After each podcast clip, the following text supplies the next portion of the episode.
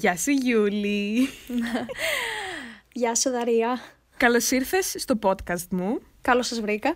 Πώς είσαι; Ε, είμαι πολύ καλά. Είμαι κυρίως στο σπίτι. Ε, δεν πηγαίνω πουθενά πέρα από τα βασικά, σούπερ μάρκετ, λίγο περπάτημα και κάποιες φορές πηγαίνω και στο πάρκο. Εσύ μένεις στο Λονδίνο, σωστά; Ναι, εγώ μένω στο Λονδίνο τα τελευταία τέσσερα χρόνια. Εγώ ζω στη Γλασκόβη, στη Σκωτία, εδώ και πέντε χρόνια. Από πού είσαι στην Ελλάδα; Είμαι από την Πάτρα, δηλαδή είμαι από την κεντρική Ελλάδα, δεν είμαι από κάποιο νησί. Μμμ. Η Πάτρα είναι η τρίτη μεγαλύτερη πόλη της Ελλάδας. Είναι γνωστή για το πανεπιστήμιό της. Και το καρναβάλι. Και το σωστά; καρναβάλι. Σωστά, και το καρναβάλι της. Μμμ. Εσύ από πού είσαι, Δαρία; Εγώ είμαι από την Κρήτη, από το Ηράκλειο και νομίζω το Ηράκλειο είναι η πέμπτη μεγαλύτερη πόλη στην Ελλάδα ή τέταρτη, δεν είμαι σίγουρη. Και πώς και αποφάσισες να έρθεις, ε, να μετακομίσεις, να φύγεις από την Ελλάδα και να μετακομίσεις μόνιμα στη Σκωτία; Νομίζω πολλοί άνθρωποι στην ηλικία μας έκαναν το ίδιο γιατί η Ελλάδα έχει κρίση πάρα πολλά χρόνια και όταν ήμουν στο πανεπιστήμιο κατάλαβα ότι δεν είχα πολλές ευκαιρίες Είχα πολλά σχέδια, ήθελα να ταξιδέψω στον κόσμο, ήθελα να δω διαφορετικά πράγματα και ήξερα ότι στην Ελλάδα δεν μπορούσα να κάνω αυτά που ήθελα. Οπότε έφυγα και επειδή είχα φίλους εδώ, στη Σκωτία, μου είπαν «Α, έλα στη Σκωτία να δεις πώς είναι» και ήρθα και έμεινα. Μμ, εμένα είναι λίγο διαφορετική η ιστορία μου. Εγώ δεν το είχα σκεφτεί από πριν να μετακομίσω στην Αγγλία. Ήταν λίγο πιο ξαφνικό. Δούλευα όλο το καλοκαίρι σε ένα νησί και μετά από τη δουλειά μου αποφάσισα να, να επισκεφτώ την Αγγλία, το Λονδίνο, μόνο για, για έναν μήνα. Μόνο για ένα μικρό χρονικό διάστημα. Και τελικά έμεινα τέσσερα χρόνια και ακόμα μετράμε ίσως και παραπάνω. Μμμ. Ε, μου αρέσει η ζωή στην Αγγλία, αν και είναι πολύ διαφορετική από τη ζωή στην Ελλάδα. Θέλω να μιλήσουμε γι' αυτό. Θέλω να σε ρωτήσω αν είχες κάποιο πολιτισμικό σοκ όταν ήρθες εδώ για πρώτη φορά. Η αλήθεια είναι ότι όταν ήρθα για πρώτη φορά στο Λονδίνο, δεν το συνειδητοποίησα.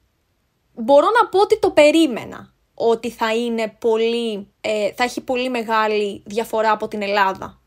Αλλά μ, όταν γύρισα πίσω στην Ελλάδα, τότε κατάλαβα εμ, Κατάλαβες τις διαφορές, τις μεγάλες διαφορές. Ακριβώς, τότε κατάλαβα τις μεγάλες διαφορές μεταξύ των δύο χωρών. Δηλαδή, για παράδειγμα, κάτι που μου έκανε πολύ μεγάλη εντύπωση όταν γύρισα πίσω στην Ελλάδα ήταν τα μέσα μαζικής μεταφοράς. Δηλαδή, Γιατί εδώ πέρα τα μέσα μαζικής μεταφοράς, δηλαδή το μετρό, τα λεωφορεία, είναι πάρα πολύ τυπικά, είναι στην ώρα τους. Κάτι που δεν συμβαίνει στην Ελλάδα. Δεν υπάρχουν συγκεκριμένες ώρες. Δεν υπάρχει ένα συγκεκριμένο πρόγραμμα στα λεωφορεία στην Ελλάδα. Νομίζω το πρόγραμμα υπάρχει, αλλά κανείς δεν το ακολουθεί. Αυτή είναι η δική μου ε, γνώμη. Θα συμφωνήσω σε αυτό. Ε, εσύ είχες κάποιο πολιτισμικό σοκ; Για όσους ξέρουν, για όσους μένουν στο Ηνωμένο Βασίλειο, έχουμε ε, ένα website, το HMRC, που είναι για φόρους, είναι για πολλά πράγματα που έχουν να κάνουν με το κράτος. Είδα ότι στο site υπήρχε το chat, το online chat. Αν χρειάζεσαι βοήθεια σε κάτι, μπορείς να γράψεις στο chat και κάποιος θα απαντήσει. Αυτό για εμένα ήταν μεγάλο πολιτισμικό σοκ, γιατί στην Ελλάδα αυτό δεν υπάρχει, ίσως ποτέ δεν θα υπάρξει. Αν χρειάζεσαι κάτι με το κράτος, κάποιο σημαντικό χαρτί, κάτι σημαντικό να κάνεις, όλα λειτουργούν πολύ αργά, πολύ δύσκολα. Οπότε για εμένα αυτή η ευκολία του chat ήταν μεγάλο σοκ. Θα συμφωνήσω ότι όλα εδώ πέρα στην Αγγλία γίνονται λίγο πιο αυτόματα Ναι. και πιο γρήγορα. Διαδικασίες που στην Ελλάδα παίρνουν πολλές μέρες και πρέπει να βρίσκεσαι σκι αυτοπροσώπος, εδώ πέρα στην Αγγλία μπορούν να γίνουν ηλεκτρονικά, όπως για παράδειγμα να πληρώσεις κάποιον λογαριασμό, οτιδήποτε έχει σχέση με διάφορες πληρωμές, με διάφορα φορολογικά. Όλα αυτά γίνονται πιο αυτόματα και μέσω του ίντερνετ, εδώ στην Αγγλία. Δεν είναι φανταστικό αυτό; Είναι φανταστικό και σου λύνει τα χέρια. Σου λύνει τα χέρια, σου κάνει τη ζωή πιο εύκολη. Νομίζω μόνο μία φορά, όταν ήρθα εδώ για πρώτη φορά, χρειάστηκε να πάω σε ένα γραφείο για ένα χαρτί και από τότε δεν έχω ξαναπάει ποτέ σε γραφείο, δεν έχω ξαναμιλήσει ποτέ στο τηλέφωνο, τα έχω κάνει όλα online. Νιώθω πολύ χαρούμενη. Ναι, ισχύει. Ένα άλλο πράγμα που έχω παρατηρήσει είναι οι πολύ μεγάλες αποστάσεις εδώ στο Λονδίνο. Ας πούμε, όταν θέλω να πάω να συναντήσω κάποιον φίλο μου, πρέπει να ταξιδέψω πάνω από 20 λεπτά. Και συνήθως με το μετρό. Ενώ στην Ελλάδα όλες οι αποστάσεις ήταν πολύ κοντινές και μπορούσες να πας από τη μία άκρη της πόλης στην άλλη μέσα σε ένα τέταρτο με το αυτοκίνητο. Είναι λίγο αστείο όταν οι άνθρωποι εδώ στη Γλασκόβη λένε αυτό το κτίριο είναι πολύ κοντά, είναι μισή ώρα με ένα λεωφορείο, ένα μετρό, άλλο ένα λεωφορείο. Για εμένα κοντά, και φαντάζομαι για εσένα το ίδιο, είναι 10 λεπτά με τα πόδια, ίσως. Ναι, ναι, γιατί έχουμε μεγαλώσει σε γειτονιές ας πούμε. Ναι, και όλα είναι κοντά. Το σούπερ μάρκετ, το σχολείο, ε, η πλατεία, η καφετέρια. Είναι όλα μικρά και κοντά. Ακριβώς. Επειδή μιλάμε για διαφορές ανάμεσα στις πόλεις και στις χώρες, ήθελα να ξέρω αν νιώθεις ακόμα διαφορετική από τους Βρετανούς ή αν νιώθεις ότι έχεις ενσωματωθεί; Κοίτα, θεωρώ τον εαυτό μου ακόμη τουρίστρια. Ίσως επειδή σε καθημερινή βάση, εξαιτίας του ότι μένω στο Λονδίνο και το Λονδίνο είναι η πρωτεύουσα του πολυπολιτισμικού στοιχείου, δηλαδή υπάρχουν πάρα πολλοί διαφορετικοί πολιτισμοί και μέσα στην ημέρα σου μπορεί να συναντήσεις ανθρώπους από την άλλη άκρη του κόσμου Ίσως γι' αυτό είναι πιο δύσκολο σε καθημερινή βάση να επικοινωνώ και να ανταλλάσσω στοιχεία με ντόπιους, με Βρετανούς. Ας πούμε, μία μέρα μπορεί να περάσει καιρός που να μην μιλήσω με κάποιον ο οποίος είναι Βρετανός. Μπορεί να μιλήσω με Ιταλούς, με Ισπανούς, με Άραβες, με Γερμανούς και σπάνια με Άγγλους. Αλλά νομίζω πως αυτό είναι το Λονδίνο και δεν είναι γενικά η Αγγλία. Και αυτό ισχύει σε όλες τις περιοχές του Λονδίνου ή υπάρχουν κάποιες περιοχές που είναι πιο πολυπολιτισμικές; Νομίζω πως οι περισσότεροι Βρετανοί μένουν έξω από το Λονδίνο. Και υπάρχουν διαφορετικές γειτονιές που έχουν διαφορετικές ταυτότητες υπάρχουν κάποια μέρη στα οποία κατοικούν ίσως περισσότεροι Έλληνες, περισσότεροι Κύπροι, περισσότεροι Άραβες. Δηλαδή λένε ότι η Edward Road, αυτός ο δρόμος, μένουν κυρίως αραβόφωνοι. Ο δρόμος της Knightsbridge, κυρίως ακούς αραβικά.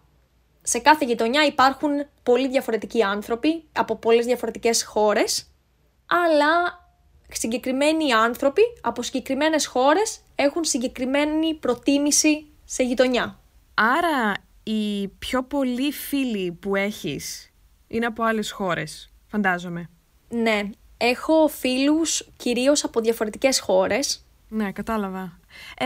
Και όταν εσύ και οι φίλοι σου πηγαίνετε έξω, πώς περνάτε το χρόνο σας, πηγαίνετε σε pub όπως πηγαίνουν οι άνθρωποι εδώ; Ναι, κυρίως πηγαίνουμε σε pub. Είναι σαν παράδοση εδώ στην αγγλια mm Όμως, νομίζω για εμάς τους Έλληνες, το ρόλο της pub έχουν οι καφετέριες. Εγώ προσωπικά προτιμώ τις καφετέριες. Ίσως επειδή είναι πιο ήσυχα στις καφετέριες. Σωστό. Για μας η καφετέρια έχει έναν τελείως διαφορετικό ρόλο. Δεν είναι μόνο το ότι αγαπάμε πολύ τον καφέ, αλλά είναι και μια ευκαιρία για να συζητήσουμε. Και για να συζητήσεις θέλεις ησυχία για να ακούς τον άλλον. Σωστά. Στις pub έχει πολύ φασαρία, έχει πολύ κόσμο και έχει σχετικά δυνατότερη μουσική από αυτή που έχουμε συνηθίσει. Εγώ και εδώ πέρα πηγαίνω σε διάφορες καφετέριες, όμως πηγαίνω κυρίως πρωινές ώρες, κάτι που δεν το έκανα στην Ελλάδα. Στην Ελλάδα πήγαινα για καφέ ίσως το απογευματάκι, δηλαδή μετά το μεσημεριανό. Αλλά εδώ πηγαίνω το πρωί για καφέ και ταυτόχρονα απολαμβάνω και το πρωινό μου στην καφετέρια. Δηλαδή μπορεί να πιω τον καφέ μου μαζί με ένα κρουασάν και να οργανώσω την ημέρα μου. Τότε πηγαίνω στις καφετέριες. Άρα νιώθεις ότι όταν είσαι στο Λονδίνο έχεις διαφορετικούς ρυθμούς μέσα στη μέρα, ότι κάνεις τα πράγματα πιο νωρίς ή τα κάνεις διαφορετικά; Ναι, νομίζω. Γενικά εγώ συνήθιζα να ξυπνάω νωρίς. Ε, στην Ελλάδα ίσως ξυπνάω πιο αργά από ό,τι ξυπνάω εδώ. Γιατί εγώ ξυπνάω συνήθως γύρω στις 5 το πρωί. Εγώ δεν ξυπνάω στις 5 το πρωί, αλλά όντως και εγώ ξυπνάω πιο αργά στην Ελλάδα. Εγώ κανονικά ξυπνάω γύρω στις 9. Αυτό το κάνεις και στην Ελλάδα και στην Ελλάδα ξυπνάς στις 9. Ξυπνάω... Ξυπνάω ό,τι ώρα ξυπνάω. Δεν έχω κανένα πρόγραμμα στην Ελλάδα, γιατί όταν πάω στην Ελλάδα πάω για διακοπές και δεν έχω να κάνω δουλειά ή κάτι σημαντικό. Ναι, είναι ο ίδιος τρόπος που βλέπω και εγώ την Ελλάδα πλέον. Συνήθως πηγαίνεις για καφέ ή πηγαίνεις και για φαγητό; Συνήθως πηγαίνω για καφέ. Έχω μία-δύο καφετέριες που αγαπάω πάρα πολύ στο Ηράκλειο και συνήθως πηγαίνουμε εκεί ή πηγαίνουμε για περίπατο. Για φαγητό όχι πάρα πολύ. Εγώ πηγαίνω, όπως είπαμε και πριν, για καφέ και κάποιες φορές, συνήθως μετά τις 10, πηγαίνω σε μαγαζιά τα οποία είναι πιο πολύ σαν μικρές ταβέρνες. Τα μεζεδοπολία εννοείς. Σωστά. Σε μεζεδοπολία, τα οποία ειδικά το καλοκαίρι έχουν τα τραπέζια τους έξω. Αυτό είναι κάτι επίσης που δεν υπάρχει εδώ πέρα στο Λονδίνο. Δεν υπάρχουν δηλαδή μαγαζιά τα οποία να έχουν live μουσική, να έχουν κρασί ή ούζο μαζί με έναν μικρό μεζέ.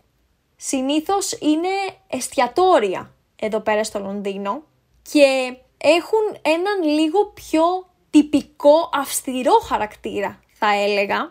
Δηλαδή πρέπει να κλείσεις στο μαγαζί για να μπορέσεις να πας. Ενώ σε αυτό του είδους τα μαγαζιά, όπως είναι τα ουζερί ή τα μεζεδοπολία, δεν χρειάζεται να πάρεις καν τηλέφωνο. Μπορείς απλά μετά τον καφέ να συνεχίσεις τη βραδιά σου εκεί.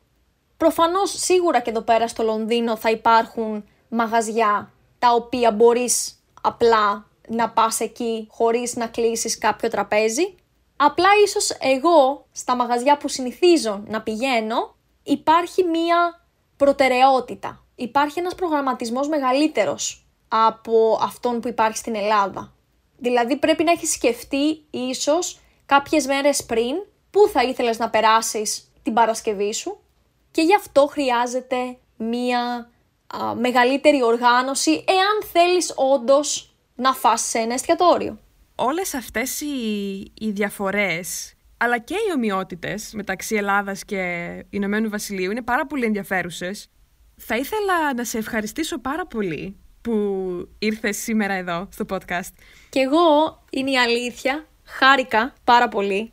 Θα ήμασταν νομίζω και οι δύο πολύ χαρούμενες να διαβάσουμε και τη δικιά σας άποψη. Ναι, αν έχετε προτάσεις για άλλα επεισόδια που θέλετε να συζητήσουμε, γράψτε μας στα σχόλια. Ναι, ναι, ναι. Αυτά από μας. Φιλάκια πολλά, παιδιά. Φιλάκια πολλά και τα λέμε. Ciao, ciao. Bye.